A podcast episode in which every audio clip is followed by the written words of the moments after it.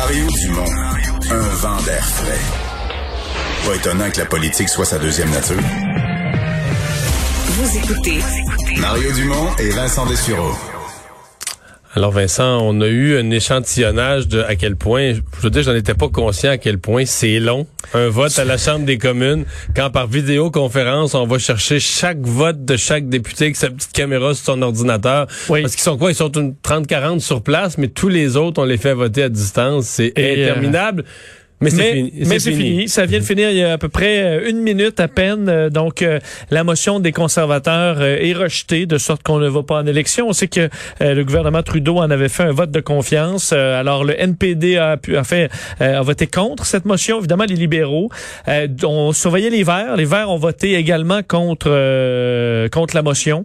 Alors, vote pour que le gouvernement continue. Euh, je sais pas ce qu'on peut, ce qu'on peut lire de ça. Mais on comprend que le NPD a pas... pas beaucoup de levier là, face au gouvernement. Est-ce que le Justin Trudeau va faire le coup euh, souvent, Ouais. se sachant appuyé par le NPD? Mais en fait, ça dit aussi que les euh, bon, dans ce cas-ci, je pense que les conservateurs vont quand même cocher victoire dans le sens que pour eux, ils ont réussi à ramener le dossier de We Charity et de l'éthique sur la place publique. Là. Même moi, j'étais sceptique. Je me disais, tu sais, l'opinion publique, quand ça fait 6, 7, 8 semaines que t'as pas parlé de ça... est-ce Parce que je pense pas que les conservateurs veulent plus partir en élection Non. là. Donc, c'est effectivement, ils ont gagné leur parti euh, et là peuvent accuser Justin Trudeau d'avoir tout fait euh, pour éviter une enquête. Là. Absolument. Euh, donc, euh, hommage national à la Sorbonne, à ce professeur Samuel Paty assassiné en France. Oui, euh, dans les euh, dernières heures, c'était moment de, de commémoration d'hommage donc national à la prestigieuse université de la Sorbonne à Paris. Euh, donc, on parle là, évidemment plusieurs dignitaires qui étaient présents, dont le président Emmanuel Macron, mais également 400 élèves euh, de l'école où travaillait donc Samuel Paty. On a donc fait toutes sortes d'hommages. Évidemment, on surveillait le président français euh, qui a bon qui a fait une allocution disant qu'il a été tué parce qu'il incarnait la République. Euh, il a dit Samuel Paty fut tué parce que les islamistes veulent notre futur et ils savent qu'avec des héros tranquilles tels que lui, ils ne l'auront jamais. Alors euh, bon, euh, vague d'hommage évidemment qui a déferlé. Euh, Nous continuerons, professeur, nous défendrons la liberté que vous enseignez si bien et nous porterons la laïcité. Nous ne renoncerons pas aux caricatures, aux dessins, même si d'autres reculent. C'est ce que dit Emmanuel Macron tantôt. Moi, c'était une cérémonie très émouvante. J'en ai regardé euh, une bonne partie, euh, l'entrée entre autres du, du cortège funèbre, du cercueil sous euh, la chanson euh, One Love de De YouTube. de U2. Euh, c'était ouais, c'était assez assez émouvant. C'est évidemment tous ses collègues qui étaient là. Puis, euh, mais les Français quand même savent savent faire les choses dans ce genre d'événement très très protocolaire. Puis euh, beaucoup beaucoup axé sur le rôle de l'enseignant dans la société. Puis euh, le- l'espèce de, de, de jonction entre la liberté d'expression et les enseignants. Bien fait. Mais Bien on fait, voit qu'ils sont ébranlés. euh, on voit que les Français sont Oui, ébranlés. ils sont ébranlés dans leurs valeurs les plus profondes. Mais moi, ce que ça me dit quand même, j'écoutais Emmanuel Macron dans son discours et je me disais, euh, quand lui a commencé en politique, il avait un discours très proche de Justin Trudeau, là.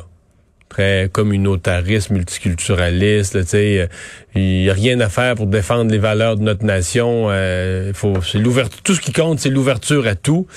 Et il me disait, hey boy, il a évolué, M. Macron, là, dans son discours, pas à peu près, là. Parce que là, euh, c'est la lutte au terrorisme, c'est la défense de nos valeurs, euh, c'est euh, le, fait qu'il faille être intraitable avec les gens qui, qui, qui, qui trahissent les valeurs de la République. Disons qu'on était à des années-lumière de ces discours très rêveurs. Bon, Bien sûr qu'ils ont eu une vague, faut dire, Ah oui, la euh, tragique ben- depuis, je pense, c'est 250, 260 morts là, depuis 2015. C'est ça, c'est la réalité qui frappe et qui l'oblige à, à s'adapter. Mais donc aujourd'hui, là, lui, après quoi, euh, chacun une couple d'années de pouvoir, Emmanuel Macron ne sonne plus comme Justin Trudeau, là. Alors qu'à leur élection, les deux sonnaient pareil, pareil, pareil, le même genre de même genre de langage, même genre de discours. Post Canada qui nous redit, ça fait déjà deux fois dans le mois d'octobre, Il faut, si on veut que nos cadeaux de Noël soient livrés, il faut les acheter vite. Oui, ça me fait sourire parce qu'effectivement, ils ont martelé beaucoup le message, le Post Canada, qui a réitéré encore aujourd'hui aux Canadiens, dit, là, faites vos emplettes euh, du temps des fêtes le plus vite possible. Euh, si vous voulez, vous voulez les avoir à Noël, on est déjà là. On ça, c'est parce qu'on est à la mi-octobre. C'est proche de finir ta phrase en disant parce qu'on est inefficace. Ben, moi, je me dis, ou en fait, ou achetez-les euh, en temps normal, mais faites juste confiance à, à une autre, une autre compagnie de livraison, là. Euh, parce que on est bon, on dit qu'on a 1000 véhicules de plus, 4000 employés parce que si les, temporaires. Si les traiteurs sont aussi inefficaces, ça veut dire faut que je fasse faire. tu congèles tes faut, petits Faut que je fasse ça mon ragoût tout de suite là. oui, toutes les, les petites saucisses. Ma bûche, petit ça. tout congeler ça, tu les fais au mois d'octobre parce que écoute, euh, effectivement, on a peur de pas y arriver avec les, les procédures, procédures, sanitaires, ben ça ralentit. Alors on est inquiet pour euh, la période des fêtes. Alors on dit faites donc vos emplettes tout de suite. Euh, plutôt qu'attendre. Vous pouvez aussi, euh, les, les, commerces sont ouverts, là, alors vous pouvez aller euh, encourager un commerçant du coin, pas obligé de tout commander en ligne non plus. En même temps, on dit aux, aux parents, fermez la TV ou la radio aujourd'hui pour les bulletins de nouvelles, faut pas que vos enfants entendent ça. Euh, c'est vrai, absolument. Parce qu'à chaque fois que Post Canada ramène ça dans les bulletins de nouvelles, faut pas que les enfants entendent ça. Oui, mais il y a les cadeaux du Père Noël, puis il y a des cadeaux aussi ah, de plus. les cadeaux des ouais. parents, c'est pas les mêmes cadeaux. Chez nous aussi, c'était ça. Il y avait deux, il y avait Ah les ouais? cadeaux du Père Noël puis les cadeaux des parents. Mais tu mettais les moins chers au Père Noël ou les plus Je sais pas, c'est ma blonde qui tranchait ça. Ok. Euh, ça finissait par être les plus chers au Père Noël, je pense. Ah ouais, vous êtes gentil. C'est vrai, hein? Moi, de parents, euh, c'est moi qui ai Oh. travaillé assez d'heures pour ça, là. Mais on se donnait quand même pour le Père Noël. Le Père Noël venait vraiment chez nous, là. ben ouais? Je veux dire, ah oui, euh, pendant la nuit de Noël, là, je, je mettais des, des bottes, là, je faisais des traces de bottes d'eau sale un peu dans l'entrée, puis euh, au-dessus. T'étais motivé. Puis euh, Ils ont, les tes enfants- ils ont cru les, jusqu'à les jusqu'au enfants laissaient, les enfants laissaient du lait puis des biscuits puis avant de me coucher j'égrenais le biscuit j'en mangeais une partie j'égrenais le reste puis je buvais le lait puis je salissais le bord là, du verre comme il faut avec du biscuit puis du lait est-ce qu'il a fallu à un moment donné que tu, tu te dis, OK, là, je pense qu'ils sont assez vieux ou ils se sont... euh, J'ai Ah des amis près de moi qui ont dû avoir une intervention de leurs parents. Ça, je trouve ça un peu gênant. Là. Quand c'est les parents qui sont plus là, il va falloir y dire parce que non, ça non, va non. faire rire d'elle Ah, au non, non, secondaire. non, c'est jamais arrivé. c'est Ok. jamais arrivé. Non, non, c'était assez jeune, ils ont commencé à avoir des, euh, avoir des doutes. Mais quand même, là, c'est, quand ils ont 3-4 ans, là, ils, puis même, je dois dire, peut-être, mettons, à 5 ans, il y a, il y a un âge, là, où ça a plus l'air vrai, toute cette affaire-là, mais ils sont quand même secoués par ça, là. Ouais. Parce a des années, j'ai même mis de la cendre. Tu mon que t'es passé dans la cheminée, il y avait même de la cendre, il y avait des traces de T'es bottes à terre. là. Des traces de bottes à terre avec de la cendre, puis le biscuit est mangé, puis tout ça. Puis là, tu vois qu'ils... Mmh, ouais. C'est ça. Bon. Euh, puis ils ont jamais, ils ont jamais participé au ramonage de la cheminée, fait qu'ils se sont jamais posé la question sais, géométriquement comment est-ce qu'ils passent là? Ouais, mais c'est la magie des fêtes. C'est ça. Euh, Donald Trump qui ne se prépare pas, ben trop fort pour ça, ne se prépare pas pour ce débat de demain, continue à faire campagne. Ouais, il On a, a, on a euh, vraiment les deux extrêmes, hein, les deux extrêmes. Trump qui se prépare pas, puis Biden qui essaye d'en profiter pour disparaître Pour disparaître. pendant quatre jours. C'est la troisième journée complète sans rien à l'agenda pour euh, l'ancien vice-président. Donc vraiment, on est en préparation de débat. Je Ouais, pense qu'il bien veut- préparé. Bien préparé, on peut s'y attendre. Euh, Donald Trump, effectivement, son équipe de campagne a dit qu'il faisait aucune préparation particulière pour le débat. Euh, on sillonne par contre le plus d'États qu'on peut pour Donald Trump, alors qu'il multiplie euh, les euh, les rendez-vous, les événements partisans. Euh, insulte là, Joe, Joe Biden évidemment au, au passage. Ah, Et ce soir, c'est euh, c'est Obama là, dans son drive-in. J'en parlais hier, euh, où il va rencontrer des électeurs pour faire campagne évidemment pour son euh, ancien collègue Joe Biden.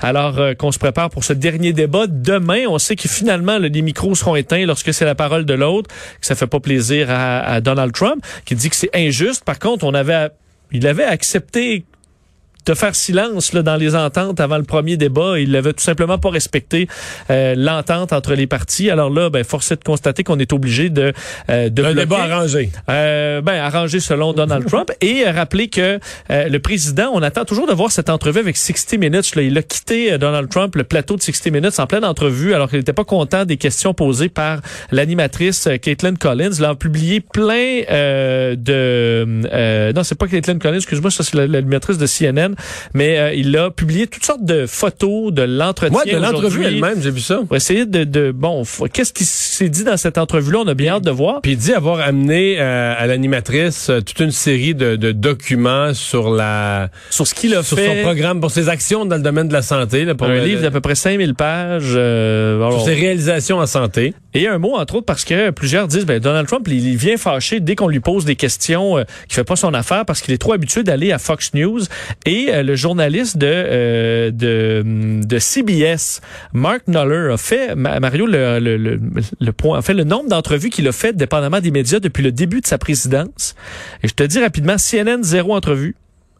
CBS, ABC 7, New York Times 8, Reuters 8, Washington Post 8, le NBC 9, Wall Street Journal 10. Wall Street Journal, c'est le deuxième plus populaire. Et Fox News? Fox News, 115. Alors, il est toujours à Fox News. Il a fait dix fois plus d'entrevues euh, à Fox News qu'à tout autre média. En fait, euh, plus de dix fois dans, euh, plus d'entrevues. Alors, il va là où il se sent bien, puis les autres, ils se fâchent. Puisqu'on parle du président Trump, son conseiller juridique et avocat, Rudy Giuliani, est-ce qu'il serait dans le trouble? Qu'est-ce bon. Est-ce que c'est de l'humour ou c'est vraiment une controverse? C'est une controverse qu'il faudra quand même expliquer dans le nouveau film de Borat. Là. Donc, c'est un personnage inventé de Sacha Baron Cohen qui a fait grand bruit en 2006. Là, il revient. Qui est drôle. ouais, où il met dans l'embarras avec des grands malaises, se faisant passer pour quelqu'un qui vient du Kazakhstan.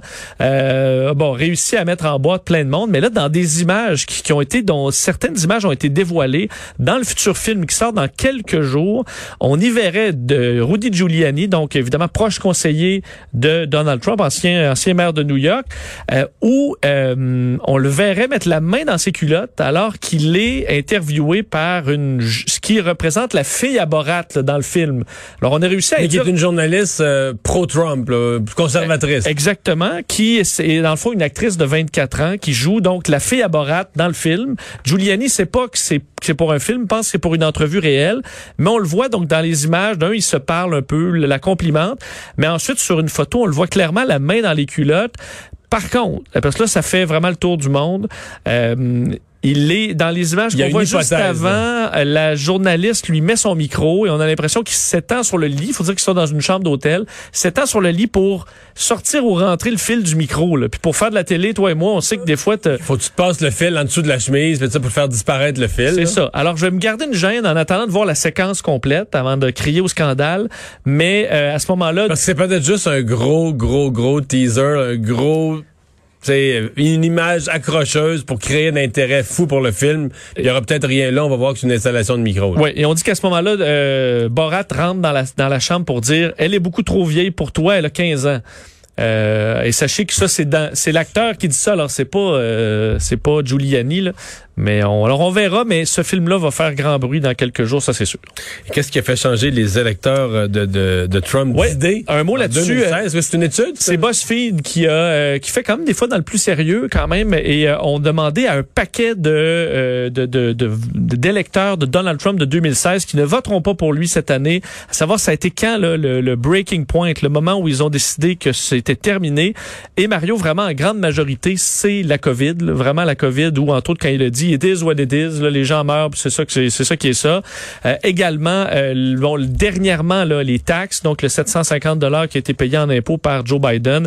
La, la scène là, avec la Bible où on a gazé un paquet de gens pour ah aller monter ça, ça la Bible. dans le monde religieux. Hein? Ça, c'est revenu. La, gestion de l'ouragan Maria également à Porto Rico où il lançait là, des Scott Towel aux, aux gens... Euh, euh, c'est ça également, ça n'a pas passé.